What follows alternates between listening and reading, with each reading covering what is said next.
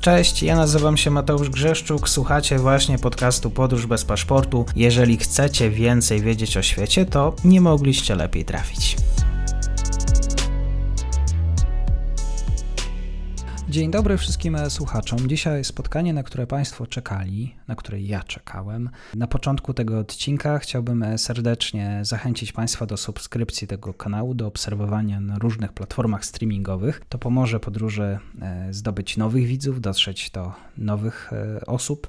No i myślę, że taki przycisk, kliknięcie lubię to też pomoże w rozwijaniu takich miejsc, jakie prowadzi mój gość. Dzisiaj wyjątkowe spotkanie, bo i słucham, i lubię lubię, jestem przekonany, że również i Państwo. Jeżeli nie, no to proszę nadrobić zaległości. Andromeda jest dzisiaj z nami. Cześć, dzień dobry. Cześć Mateuszu, witam Was szanowni widzowie. Bardzo dziękuję za zaproszenie. Na wstępie chciałabym zaznaczyć, że jest to dopiero moja druga rozmowa. Mam nadzieję, że nie polegnę. Nie masz o co się martwić. Jestem przekonany, że wyjdzie bardzo dobrze. Ja tylko zadaję pytania. No, może tak na początek zapytam Cię, e, jak zmieniała się w przeciągu ostatnich miesięcy ta narracja mediów rosyjskich do obywateli? Ty to, to obserwujesz na bieżąco. No i myślę, że takie ciekawe pytanie, bo czy udało się właściwie Tobie wyczuć e, takie rozczarowanie postępami wojsk rosyjskich, czy może pojawiły się jakieś e, przebłyski krytyki? To jest dobre pytanie. Z jednej strony jest łatwe, ale z drugiej strony takie wielowątkowe niczym cebula. Cebula. No to próbujemy. Dla większej klarowności ominę media opozycyjne, czyli zespół Nawalnego, grona antyrządowych youtuberów, e, kanały informacyjne pokroju Radia Swoboda czy, czy Nowe Gazety. Z nimi wszystko jasne, od pierwszego dnia nazywali rosyjską agresję po imieniu, czyli zbrodnią i nic się w tej kwestii nie zmieniło. Skupię się na tym, co mówią w telewizji, czyli jaka jest e, oficjalna metodyka i argumentacja parafowana przez Kreml – no i dopuszczona do obiegu. Telewizja, czyli Olga Skabiejewa ze swoim mężem Jewgenijem Popowem, e, Margarita Simonian, e, Włodzimierz Ulofowicz-Sołowiow e, czy Dmitrij Kisielow. Wymieniłam tutaj głównie plejady kanału Rosja 24, no ale jest tego znacznie, znacznie więcej, bo każdy kanał ma swoje bloki z propagandą. Może zacznijmy od samego początku, czyli luty. Pierwszy tydzień, może tydzień z takim drobnym hakiem. Mamy do czynienia z triumfalną narracją, która w gruncie rzeczy była dość taktowna. I chcę to podkreślić. Ukraińcy byli przedstawieni jako ofiary, żyjące 8 lat pod huntą, którym Rosja pomaga. Dużo się mówiło w propagandzie, trzeba minimalizować straty, e, korzystać z punktowego strzału celi wojskowych, wszak Ukraińcy to, e, cytuję, nasi bracia. A agresja jest super specoperacją, której celem jest usunięcie zbrodniczego rządu narkomanów i neonazistów, no, którzy są namiestnikami perfidnego Zachodu. Rosja idzie wyzwalać ciemiężony lud, który sam nie był w stanie zrzucić banderowskiego jarzma. Relacje były triumfalne, ale w pewien sposób takie sympatyczne. Nawet nie wiem, do czego to przyrównać. Może pokrętnie miało to wyglądać, jakby e, dużo starszy brat e, strofował surowo, no ale sprawiedliwie, swojego młodszego, lekko upośledzonego braciszka, który coś tam zrobił, bawił się zapałkami w domu czy, czy coś takiego. Zakładano, że rząd upadnie pojutrze i zostaną tylko pojedyncze grupki wytatuowanych pandziorów stawiających opór e, z pułkiem Azów na czele. Oczywiście. E, ta kwestia tatuaży to zresztą jakiś taki propagandowy fetysz. Nawet u mnie na kanale, jak zrobiłam ostatnio tłumaczenie materiału z Dianowem, większość rosyjskich botów rzucała tekstem niech pokaże tatuaże. Wracając do tematu, propaganda otwarcie prowadziła narrację, że poza wspomnianymi entuzjastami tatuaży, reszta Ukrainy przyjmie zmianę rządów e, ze wzruszeniem ramion i szybko dostosuje się do nowej rzeczywistości. Dlatego też nie było sensu atakować czy szkalować narodu, który już za chwilę będzie sojuszniczy. Ewidentnie szykowano grunt pod zwycięskie relacje, kiedy to starannie wyselekcjonowani i przeszkoleni e, przeciętni Ukraińcy pojawialiby się w kolejnych odcinkach propagandy i opowiadali, jak to wspaniale, że teraz dzięki bratniej pomocy z Rosji są wolni i Ukraina wraca do stanu bliskiego sojusznika państwa rosyjskiego. No cóż, przewijamy o dwa tygodnie i propaganda z nietęgimi minami gęsto tłumaczy się, czemu Ukraina nadal jest uparcie niezależna. Po pierwsze, zaczyna się tłumaczenie, że w sumie nie ma co się dziwić, że tak ciężko poszło. Przecież walczą z drugą armią Europy, na dodatek yy, takiej, która ma bagaż 8 lat praktyki wojennej oraz natowskich szkoleń. Plus samo państwo jest przecież większe od Francji, no więc to słuszny kawał terenu, którego nie zdobędzie się z marszu. A na dodatek, co najważniejsze, przecież wojsko rosyjskie ma związane ręce. Bardzo się cacka z Ukraińcami i minimalizuje jak może straty cywilne. Więc jasnym jest, że z taką ilością czynników, które działają przeciwko nim, a na dodatek z taką ilością ograniczeń, które sami sobie nałożyli, no nie dadzą rady nic osiągnąć. I proszę zwrócić uwagę, że nadal nie ma słowa o NATO w jakimś szerszym kontekście. To się zaczyna zmieniać mniej więcej po miesiącu, kiedy propaganda zaczyna wyraźnie mówić, że walczą z Ukrainą, ale problemem są dostawy broni od krajów NATO, przez co Ukraina uparcie stawia opór zamiast się posypać. Ewidentnie Rosja myślała, że okej, okay, opór jest, ale z powodu wystrzelania się ze sprzętu Ukraina będzie zmuszona dość szybko złożyć broń. Nikt tam nie zakładał, że będzie taki, no, może nie potok, co to, to niestety nie, ale taki wartki strumyczek pomocy jak najbardziej był i jest. No a rosyjska propaganda oczywiście ekstrapoluje tę pomoc do rangi Niagary. Im dalej w las, tym bardziej zaczyna rosnąć w propagandzie czynnik NATO. W okolicy kwietnia zaczynają się historie o natowskich ochotnikach, których jest tyle, że coraz częściej słychać angielskie w siłach zbrojnych Ukrainy. No, tego typu bzdury, że już 20% e, sił zbrojnych Ukrainy to czarnoskórzy ochotnicy, SZU już nie jest ukraińskie, bla bla bla. Tych historii można mnożyć, no i każda jest głupsza od poprzedniej. Co sporo mówi o widzach propagandy. I warto podkreślić, że propaganda w telewizji nie mówiła z reguły otwarcie tych historyjek. Zawsze był jakiś kanalik na telegramie albo bliżej nieokreślona relacja jakiegoś mieszkańca Donbasu, który na własne oczy widział batalion polskich czy tam rumuńskich żołnierzy. Propaganda przez dłuższy czas tworzyła sobie pośredników takich fejkowych informacji, na które coraz częściej zaczynała się powoływać, tłumacząc tym samym trudności z ofensywą i w cudzysłowie wyzwalaniem Donbasu. No a potem zaczęło się przegrywanie na froncie, czyli mówimy mniej więcej o okresie zaczynającym się w połowie lata, no i trwającym po dziś dzień. Skończyło się skakanie wokół tematu, e, pokrętne podsuwanie pewnych tez i idei widzowi, a zaczęło się łopatologiczne, często bardzo histeryczne piszczenie, że armia ukraińska nie istnieje już od dawna, Ukrainy też nie ma jako otworu państwowego, a potężna, ale jednak osamotniona Rosja zajadle walczy z calusieńkim blokiem NATO, który rzucił na Ukrainę cały swój potencjał poza flotą. No a Rosja nadal biedna, ma związane ręce, nadal przejawia niepotrzebny humanitaryzm, zamiast uparcie bić, bombardować i wykorzystywać cały dostępny arsenał, aby zneutralizować Ukrainę na amen. Bardzo się to zintensyfikowało po moście krymskim, które jest niezwykle bolesną, symboliczną klęską dla Rosji.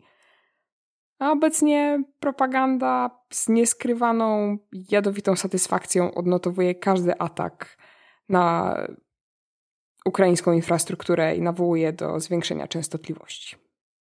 Co do rozczarowania, to owszem, to uczucie towarzyszy propagandzie tak no, od siódmego dnia wojny. Oni naprawdę myśleli, że będzie szybko, sprawnie i przyjemnie, a wyszło rozczarowanie trzydziestolecia. Co do krytyki, raz po raz spada takowa na jakieś decyzje albo na pojedyncze osoby, no ale sama koncepcja wojny na Ukrainie nadal jest w 100% słuszna mądra i dobra, ponieważ alternatywą byłyby ukraińskie czołówki pod Moskwą. Czyli robi się taką paralelę z 1941, kiedy ZSRR z tych czy innych powodów był zaatakowany i dwa lata był w odwrocie. Tak, tak. Tak, rzeczywiście biedna Rosja. E, przyznam, że trochę rozśmieszyłaś mnie tym, że Rosjanie mają e, minimalizować straty cywilne i rzekomo się cackają z Ukraińcami. E, mówisz o propagandzie, zatem z jakich mediów dzisiaj najczęściej korzystają Rosjanie, jeżeli właśnie chodzi o informacje o konflikcie? Czy mógłbym też Cię poprosić o na przykład rosyjskich vlogerów, blogerów i też taką jakość tych informacji? No i pewnie oczywiście to, co ląduje na Telegramie. Można w sumie wydzielić trzy, nie, może lepiej cztery główne grupy. E, czyli telewizja, telegram, szeroko rozumiany internet e, oraz e, media opozycyjne. Zacznijmy od końca. Media opozycyjne, głównie w internecie, ale warto wydzielić je jako osobną kategorię. Od słowa pisanego, przez radio, na kanałach na YouTube oraz podcastach kończąc odhaczają większość środków, jakimi można dostrzec do widza. Są to prężne kanały informacyjne mające stałe grono widzów. Często są dokapitalizowane, na przykład Radio Swoboda jest e, dofinansowywane przez e, rząd USA. Mówimy o milionie do dwóch subskrybentów na YouTubie i podobnej ilości czytelników. Przekazują takie bardzo rzetelne, bezpośrednie informacje o wojnie, nie owijają w bawełnę i pokazują wojnę, jaką ona jest. Dobitnie i otwarcie mówią o sytuacji na froncie, ludzkich tragediach e, czy stratach wojsk rosyjskich. Jedynym problemem jest wspomniane stałe grono widzów, których jest najwyżej parę milionów. Większość Rosjan nie lubi czytać o tym a, i słuchać o tym, a, e, że są tą złą stroną konfliktu, więc no, trywialnie omijają te środki przekazu. Dalej mamy internet. E, I jeśli chodzi o materiały stricte audiowizualne, mamy cały przekrój, zaczynając od tak zwanych turbopatriotów pokroju Girkina albo Klimowa, na wszelkiej maści vlogerach oraz tak zwanych wycinaczach kończąc. Zaraz wytłumaczę, o co schodzi z tymi wycinaczami. A jeśli chodzi o turbopatriotów, są to kanały pokroju Roy TV e, albo Maksym Kalasznikow, to jest to pomniejsze, ale bardzo e, agresywne grono, które bez żadnych zahamowań będzie atakować władzę na Kremlu, byleby ta dokonała mobilizacji, rzuciła wszystkie dostępne siły na front itd. Tak Debaty piwniczne z Gierkinem są archetypem typowej platformy turbopatriotycznej. Zasięg 300-400 tysięcy podobnych im napinaczy. Kanały rosyjskich vlogerów to istny kalejdoskop różnych pozycji i zasięgów. Sumarycznie vlogerzy mają w porywach do 20 milionów widzów. W przedziale 25 tak do 40 lat. Ale z racji fragmentaryzacji pojedynczy kanał ma od 100 tysięcy do 2 milionów z haczykiem. Jakość informacji na temat wojny, jaką otrzymuje widz, no bardzo różni się w zależności od kanału. Ale jako cecha wspólna z reguły rosyjscy vlogerzy czy tam youtuberzy produkują materiały o wojnie z poprawką na to, co może zainteresować widza. Czyli na przykład teraz lamentują nad wprowadzeniem mobilizacji. Czyli trzeba brać poprawkę, że informacje na temat konfliktu są tutaj przedstawiane w kontekście tego, jak dana informacja może wpłynąć na widza.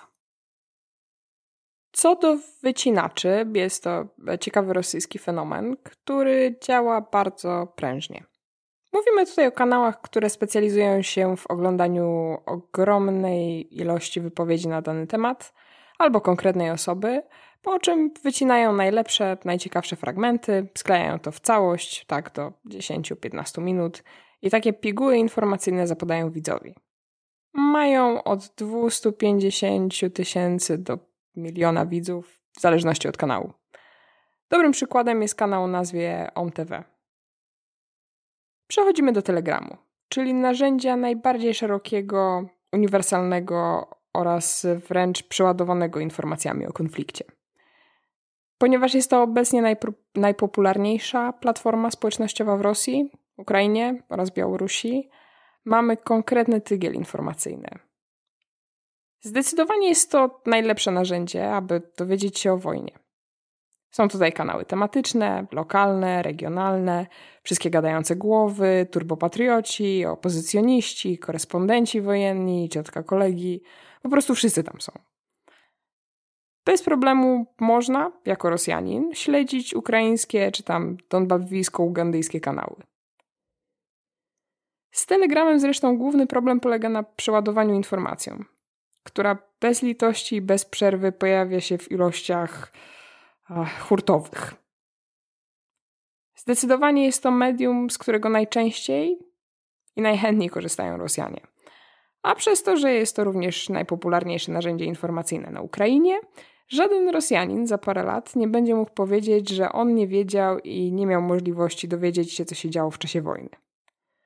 Ciężko mi określić zasięg, ale tak jak mówiłam w swoim materiale z niewzorowym, zasięgi potrafią wynosić do 150 milionów ludzi czyli wszyscy, kto ma smartfona i potrafi z niego korzystać w stopniu umiarkowanie zaawansowanym w Rosji, Białorusi albo na Ukrainie. No, a na końcu mamy telewizję propagandową, czyli tubę propagandową Kremla, która jest skierowana głównie do osób starszych, które po prostu nudzą się w domu na emeryturze i potrzebują, żeby kolorowe obrazy skakały im przed oczami. Prosty przekaz dla prostych ludzi. Europa zamarza, USA przymiera głodem, geje chodzą po ulicach, Ukraina nie potrafi walczyć, wojna z całym NATO, Rosja ma dużo gazu, na granicy z Chinami wszystko spokojnie. Jest to komentarz bieżących wydarzeń w takim krzywym zwierciadle propagandy. Dokapitalizowany po gardło i prowadzony stricte według określonego scenariusza. Zasięg do 20 milionów, głównie starszych ludzi, a o wojnie można dowiedzieć się dużo samych pozytywów po stronie rosyjskiej, z okazjonalnymi prolaistycznymi wrzutkami o trudnościach albo problemach, które oczywiście zostaną pokonane. Ale najpierw obejrzymy reportaż o tym, jak we Francji nie stać ludzi na jedzenie. A, no i 15-minutowy blok reklamowy zaczyna się teraz. Czy można się czegoś dowiedzieć z takiego źródła? No pewnie można, no, ale chyba nie za dużo, nieprawdaż? No chyba nie za dużo, zdecydowanie.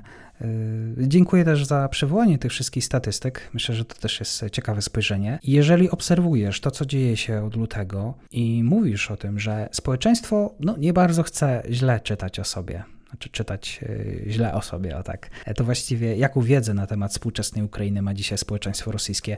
Jakie elementy kulturowe? Myślę, że to jest taki ciekawy dosyć wątek. O, no to jest trudne pytanie, ponieważ w gruncie rzeczy ciężko zbadać taką wiedzę. Niewątpliwie dobrych parę milionów wykształconej klasy średniej ma adekwatną wiedzę. Rozumie, że jest tam społeczeństwo demokratyczne, dążące do integracji z Unią Europejską itd. Tak na pewno sporo starszych ludzi zatrzymało się w wiedzy na tym, co się kiedyś za komuny dowiedziało w szkole. Tak na lekcji geografii. czyli salo, wyszywanki, pomidory z Hersonu i Krym. Wspólna przeszłość Ukraińcy to nasi bracia, e, którzy zagubili się i takie tam naiwne głupoty. Mówimy o kalibrze ludzi, którzy w latach 90. stawiali słoiki z wodą obok telewizora e, w czasie seansów Kaszpirowskiego, wierząc, że on z telewizora naładuje ową wodę w słoikach pozytywną energią. I ci sami ludzie zresztą będą głośno tęsknić za ZSRR, za kiełbasą za 2,20, e, lodami plambir i szczęśliwym dzieciństwem. Jest też spora ilość ignorantów i bezrefleksyjnych konsumentów propagandy, którzy uważają, że jeśli propaganda mówi, że Ukraina zamarznie tej zimy, a władze przejęli narkomanii, no, no to coś jest na rzeczy. A i są też turbopatrioci, którzy myślą, że społeczeństwo ukraińskie to ci sami Rosjanie, którzy zostali zombifikowani przez zachodnią propagandę i oderwali się od tego, kim są. Takiego Girkina tłumaczę 5 miesięcy, ale szczerze mówiąc, to nadal nie jestem pewna, czy on te teksty o Ukraińcach z wypranymi mózgami mówi na poważnie. Wracając do pytania, obawiam się, że nie będę w stanie dać rzetelnej odpowiedzi, ponieważ społeczeństwo rosyjskie jest zbyt zróżnicowane i podlega zbyt wielu nierównościom. Nie jestem pewna, czy w ogóle w takim Dagestanie czy, czy Kamczatce jest jakakolwiek wiedza poza nazwą kraju. Na dodatek Ukraina jest obecnie niejako na cenzurowanym, więc wielu Rosjan po prostu omija tą tematykę, skupiając się głównie na swoich problemach. Przepraszam, ale niestety mam za mało danych, żeby rzetelnie odpowiedzieć na to pytanie. No a Rosjanie nie pomagają. Rosjanie nie pomagają, ale kim właściwie jest e, z Twojej wiedzy ten Rosjanin? Kto jest odbiorcą rosyjskich materiałów propagandowych? To też pewnie w tle jest pytanie o to, czy da się stworzyć jakiś spójny obraz Rosjanina, to znaczy młody versus starszy i czym różni się dzisiaj to młodsze pokolenie, jakbym Cię mógł poprosić. Jeśli chodzi o telewizję, czyli tę całą Sołowiowszczyznę i uniwersum 60 minut, Zdecydowanie jest to odbiorca starszej daty, którym bardzo łatwo manipulować i który sam w sobie jest niezwykle posłuszny i bezradny. Mówimy o ludziach, którzy dołączają do grupek na Facebooku pokroju urodzeni w ZSRR. ZSRR ponad wszystko, no i tak dalej, i tak dalej. Wklejają tam prymitywne grafiki pokroju.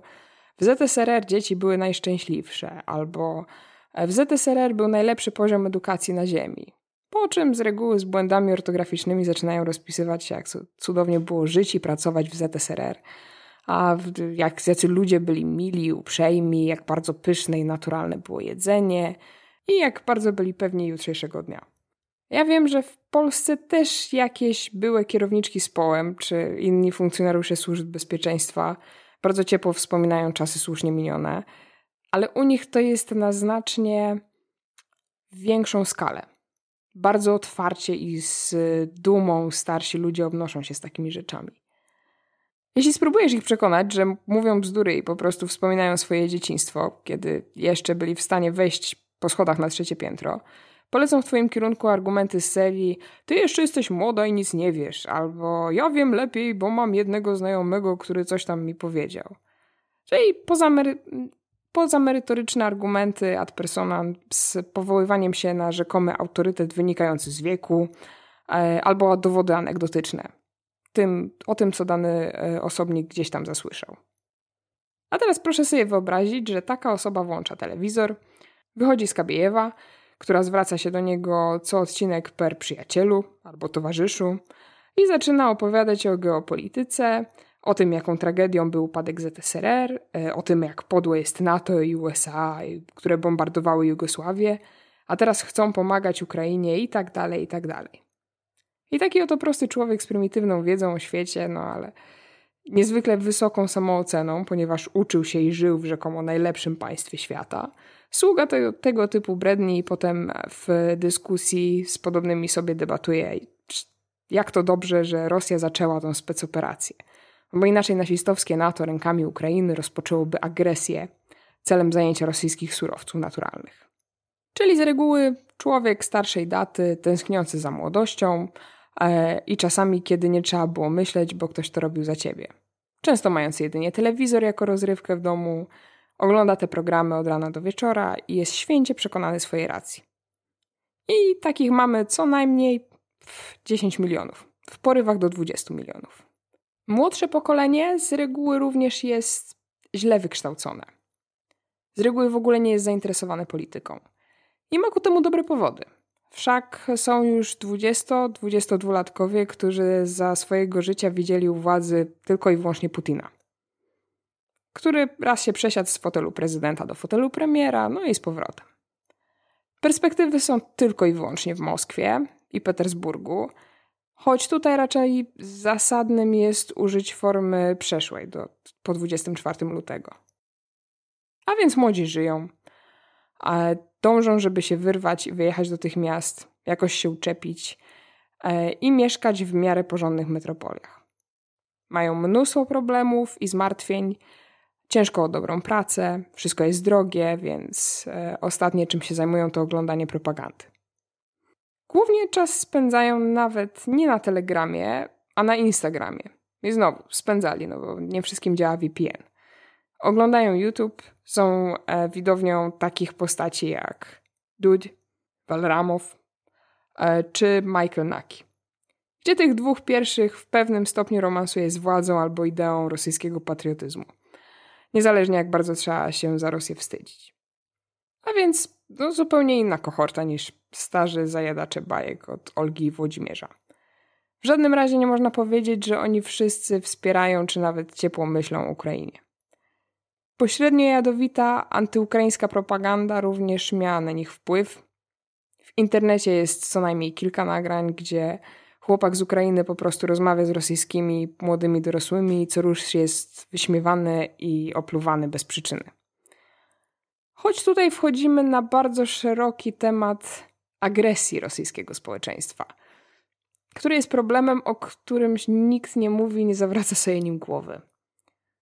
Wystarczy tylko wspomnieć, że agresja jest e, na tyle powszechna w społeczeństwie rosyjskim, że nawet skala jest odpowiednio zaadaptowana. No i to, co dla Belga e, czy Holendra jest uznawane za podwyższony poziom agresji, dla Rosjanina jest uważane za wynik w normie. No ale tutaj już odchodzę od tematu. Jednym słowem, młodzi cierpią, starzy wspominają. Młodzi cierpią, starsi wspominają. Rzeczywiście, ciekawe, ciekawe spojrzenie. Ale y, czy ten współczesny Rosjanin to dobrze wyedukowany człowiek, czy możemy stwierdzić, że posiada jakieś braki w podstawowej wiedzy o świecie? Może tak słowem o tej edukacji, również tej historycznej, no i wątek może wiedzy o Polsce. Trochę to pytanie łączy się z tym, co mówiłam wcześniej. Ci Rosjanie starszej daty są niezwykle trudnym partnerem dla debaty. Całkowicie odrzucają dowody naukowe, za całe swoje życie nie przeczytali ani jednej monografii, artykułu naukowego, czy nawet poważniejszych prac popularno-naukowych. Jak na ignorantów przystało, mają bardzo zawyżoną samoocenę, bo przecież z racji swojego wieku oni wiedzą lepiej. Mnóstwo argumentów anegdotycznych, bo mu wujek coś powiedział. Raz jeden mi powiedział, że 17 września 1939 Polski już nie było na mapie. Po czym odesłał mnie do wypowiedzi Mołotowa, który mówił, że ZSRR wkracza do Polski celem ochrony ludności słowiańskiej, ponieważ rząd polski przestał istnieć. No, no i spróbuj tu dyskutować z tym człowiekiem, który zupełnia poważnie udostępnia ci propagandowe slogany z ZSRR jako prawdę objawioną. Mnóstwo ad personam, mnóstwo błędów, no po prostu tragedia. Są oczywiście dobrze wykształceni, e, inteligentni Rosjanie. Wielu takich spotkałam na pewnej grupce, która zajmuje się wyśmiewaniem memów o cudownym ZSRR produkowanych przez tych pierwszych. E, jest pewien problem z nimi. Jak popatrzeć, gdzie oni mieszkają, no to z reguły to będzie Izrael, e, Niemcy, USA. Bardzo, ale to bardzo dużo porządnych Rosjan wyjechało z krajów w ciągu ostatnich 30 lat. A ci, co zostali, no, no cóż. Młodzi są totalnymi ignorantami w swojej masie. Po pierwsze, ponieważ rosyjski poziom nauczania od lat szoruje dno, prawdopodobnie celowo, a wszak potrzebny jest y, posłuszny, bezrefleksyjny obywatel, a nie drugi Sacharow. Również, tak jak mówiłam wcześniej, oni mają poważniejsze sprawy i problemy na głowie niż historia czy geografia co w pewnym sensie działa na ich korzyść, bo z powodu swojej ignorancji mogą być bardziej e, otwarci na ludzi, posiadać mniej uprzedzeń wobec obcych. Choć tutaj znowu wkracza to, co mówiłam wcześniej. Oni niejako rykoszetem również wchłaniają ten hejt e, i ten jad, jaki tworzy propaganda, głównie przeciwko Ukraińcom.